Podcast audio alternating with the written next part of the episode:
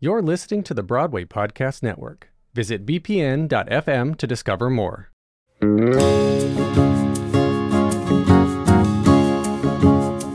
Hey, everybody, I'm Joe Iconis.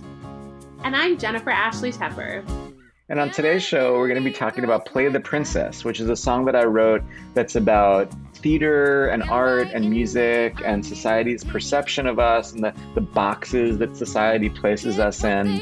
And uh, also, it was cut from my musical Bloodsong of Love. Who doesn't love a cut song? Cut songs are like the secret gems of musical theater. Um, and this one is performed by the great Destinee Rea and L. Morgan Lee. So, killer duet. Everyone's going to want to hear this one. Do it. I'm not surprised, no, not surprised. See it every day of my life. And I'm playing the whore and the wife. Play the Princess. Uh, so this is a song that sort of is cut from a musical of yours. It was like Yeah. truly. I don't have a lot of those. I feel like I don't have a lot of like proper chunk songs, um, or I or I don't have a lot of ones that can be performed outside the musical because when I write a song for musical, it tends to be so um, deliriously like specific, you know, that you can't really take it out of the musical. But uh, this one, you you sure can. Yeah. And so this was originally written for Bloodsong of Love.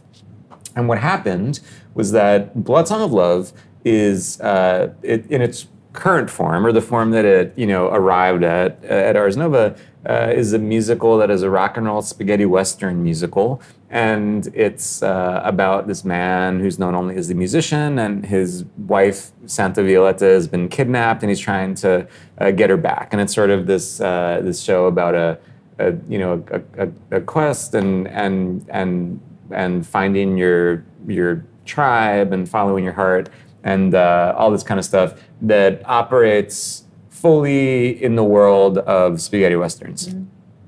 Initially, my conception of the show was it was half that the spaghetti western musical and then half the story of the actual actors who were putting on this musical and the conceit was that it was this um, this group of actors who were uh, performing this show called Bloodsong of Love in this theater that was going to be torn down tomorrow. And they were all at different places in their lives and uh, sort of coming to terms with if they wanted to continue making theater, continue uh, to be in, in the, the world of art, uh, or do other things, or sell out, or all this stuff. And, and their, their personal uh, troubles or their personal issues were sort of explored in this spaghetti western that they were putting on. So it was telling this, these two different stories.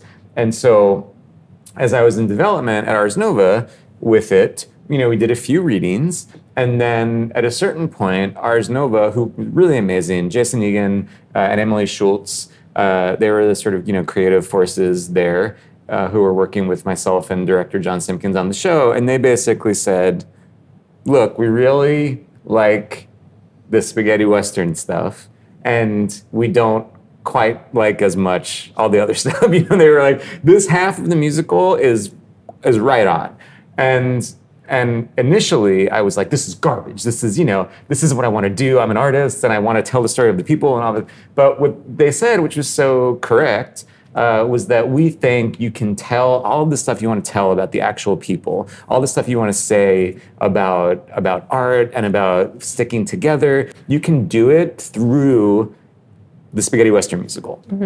And so I rewrote the show and I was able to say all the things I wanted to say. And of course, it was 10 million times better. And it felt 10 million times more authentic to write a spaghetti western musical than to like have it be half and half. But the, the casualty of all of that was this song, Play the Princess, which I tried to make work in the context of the mm-hmm. spaghetti western musical, but I just couldn't because it is so explicitly about actors, about mm-hmm. female actors, mm-hmm. and in, it made perfect sense in the in the in the world of you know actors putting on a musical, and it just did not make sense in the world of like you know spaghetti western cowboys and and and murderous prostitutes and all that. It just wasn't jiving. Was it so? A few things. Did it always have the title "Bloodsong of Love"? Did it have a different subtitle or title when it was the original version? So it was always called the Untitled Spaghetti Western Project, and then it was so what I so it was it was always called that,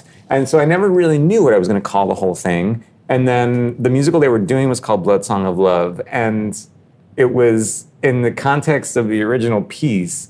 Bloodsong of Love was adapted from an Italian spaghetti western um, by D- Dario Donati, I think was the name I made up, yeah. right? Um, but I made it up. And so I always, um, and I actually now regret not doing this, but I, uh, I always thought it would be fun to pretend that Bloodsong of Love was based on a on an old spaghetti western um, made by a director who I who I created. Um, and I, I regret not doing it. Mm-hmm. I actually think the show might have been received slightly uh, better With in that some lens. ways if it was if it was a lie adaptation. Yeah. That's interesting. yeah. Well- I still might do that for something. So I also think no, I, I never thought of that as being like a oh like if you get to do Bloodsong again, which hopefully you will, that would be a really cool revision. yeah. Yeah. I'm just gonna do it. I'm just gonna say it's based on something. Was there other cut material that was like a full songs? Like were there full songs that were cut and also it was the same exact actors, right? It was the same exact yes, it was the same exact actors, and so the actors played themselves in the the other half, right? And so like the we'll call it the backstage half. So the backstage half, it was uh, it was Jason, um, MK, Katrina, Jeremy, all those people. The one exception was Eric William Morris. In the backstage half, played a character named Christian. Oh my god, I forgot his last name. I'm gonna pretend I'm not upset about this, but like, Yeah. do I even have a recording of this? I, I definitely saw it once, but it, I, it was before the age when I was like saving copies of everything you did. I, I- hope that you have a recording I have. I have a bootleg recording of it. Yeah, I haven't thought about it in so long. But the the conceit of it was that it was all these actors, and then Jason was supposed to play the musician, and the theater made Eric play. made Christian. Eric play Christian play it because he was famous. He was like a famous musical theater person. And Lance, his story was that he was was contemplating whether or not to leave the troupe because he was just cast in Iron Man the musical. Because it was like right after you know the Spider-Man time. And uh, and that was his like struggle, and everyone you know, and it, it was his the main the main um, you know headbutting thing was him and and Jason, uh, and Jason was like, how could you sell out? How could you not want to make our art you know in our our shitty downtown theaters, and you want to go be in this big you know sellout Broadway musical? Um, yeah, Wait, so there were other songs? there were other songs. So there was so the the name of their of their theater troupe essentially was the Jamboree. And so there was a song called I Believe. And the chorus was I believe, oh I believe, oh I believe in Jamboree. I remember this now. And so yeah, so it was like this other opening number. Another song that I wrote for the show that would have been in the spaghetti western uh, world, but ended up being cut because the character never really made it past the song was um, uh, "Girl, Your Days Are Numbered," Right, right. Uh, which we've done in concert a little bit. It's a kind of strange, like country rock song, uh, and the the idea behind that song was that they the musician the musician and Banana get captured by this like lunatic um, who was gonna uh, who's gonna grind their face up with a washboard. it's like a, like a sharpened washboard. Who's gonna grind their face and they get out of it. Um, and he was singing to them by singing "Girl, Your Days Are Numbered." Uh, yeah, I think those are the only Wow, yeah. the only ones that that got that got sliced. I'm surprised that I Believe in Jamboree has never made it into like the beginning of a concert or something. Yeah, I know. I have to I have to revisit it. It was one that was kind of cut, and it, it kind of could be taken Yeah. out. I don't know why. I don't know why I haven't come back. So, Play the Princess is sung by um, the original cast members Katrina, Rose Dideriksen, and MK Lawson. Mm-hmm. Yes. Um, do you want to talk about the performance on the album? Um, yeah, the performance on the album is uh, it's the great Destinee Rea and L Morgan Lee, and um, Destinee is an actor who I've worked with several times, and I just think she's great. She's just incredible. Uh, her voice is so stunning, and she's so weird. Um, she's weird in the best way, in the way that you know. the Weirdo in the good way. yeah, yeah, yes. Um, and uh, and I love that she, uh, she, she like many of the actors who I love, either as you know, just as a fan or as a collaborator. Um, she's you can't put her in a box. You know, there's she's not a type, which is something that probably has uh, has been unhelpful to her insofar as like you know her professional life. Uh, but it's something that I think is such an asset uh, because she's you know she's not this and she's not this and she's not this. Because what she is is a human being and she's you know like so many things. And um, and sort of similarly with with L, L Morgan who I'd been a fan of for years um, obviously from her work in Strange Loop and other things and uh, have just always wanted to work with her. And I thought um, she would be a really uh, great partner for for Destinee in the song but L Morgan also is kind of like typeless, you know? And and I really like the idea of having these two actors who who do not fulfill the role of, you know, like the the princess or the sidekick um, singing about how they feel like they do. Because I think that's the I think that's really what the song is. You know, it's these it's like two women who feel like why does she get to do that why does she get to do that i wish i was that i wish i was that when in fact they both they both are they they both are just just as you know traditional as the other one and both and and both just as non-traditional as the other one you know Yeah, it's like totally. it's yeah does that make sense Yeah, totally.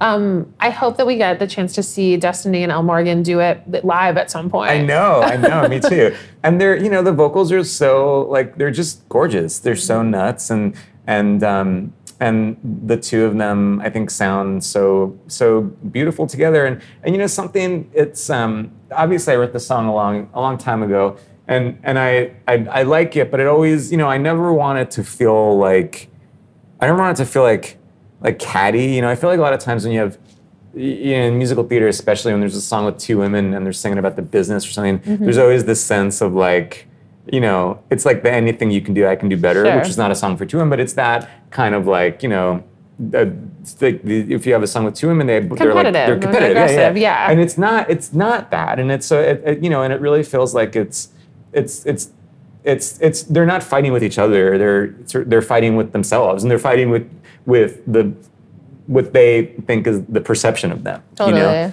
um, they're fighting with the the the image that's been Yeah. placed on them. And so I, I, I, I, I wanted that to come across in the song, and I think that their performances uh, just do that. You Yeah. know, there's no there's no sense of like I'm going to outdo you vocally or whatever. With it, it really feels like these are two women who are struggling with something, you know, in and of themselves, and they just happen to fit together. And I'd hope that like you know them sounding so gorgeous together uh, helps helps get across the point that they're they're they're actually not in competition. They're Right. just you know they're feeling the same thing. Right. You know, They can both do lots of things. Yeah, they're in Yeah. harmony. Play the princess. Play the princess. hey, thanks so much for listening or watching to my podcast. Uh, do me a favor and go to wherever you just listen to or watch this thing and subscribe or like or give us a great rating or review, and then head to bpn.fm slash album to find out even more information about this podcast, more ways to watch, more ways to listen, and check out my album, Album. Thanks so much for hanging out. Album Podcast is executive produced by Liz Armstrong, produced by Dori Berinstein, Alan Seales, Kim Garris, and the rest of the team at the Broadway Podcast Network. Be sure to visit bpn.fm slash album for both audio and video versions of this podcast and to listen to Album. princess anyway. Someone's gotta play the princess anyway. Hey, everybody. I'm Joe Iconis. And I'm Jennifer Ashley Tepper. And on today's show, we're going to be talking about Play the Princess, which is a song that I wrote that's about theater and music and society's perception Uh, nope. Society, as I said. Society. Great. Society. That sounds like a great new word. Society. Come on, that's like relevant. Yeah, I should I should remember that and put it in a in a post or on a T-shirt or something. Society, or it's like a good uh, it's a good drag king name. Hey, it's Leslie Odom Jr. here on the Broadway Podcast Network to tell you about the Rise Theater Directory, a program of Maestra Music. Rise is a national online resource designed to connect and empower backstage and administrative and creative theater professionals from underrepresented backgrounds. If you work or aspire to work in the theater community, this can help you find your next project. And if you hire theater professionals, search the Rise Theater Directory to find your next team. Create your profile now and get more information by visiting risetheater.org. That's theater with an R E R I S E T H E A T R E dot org because only together we rise.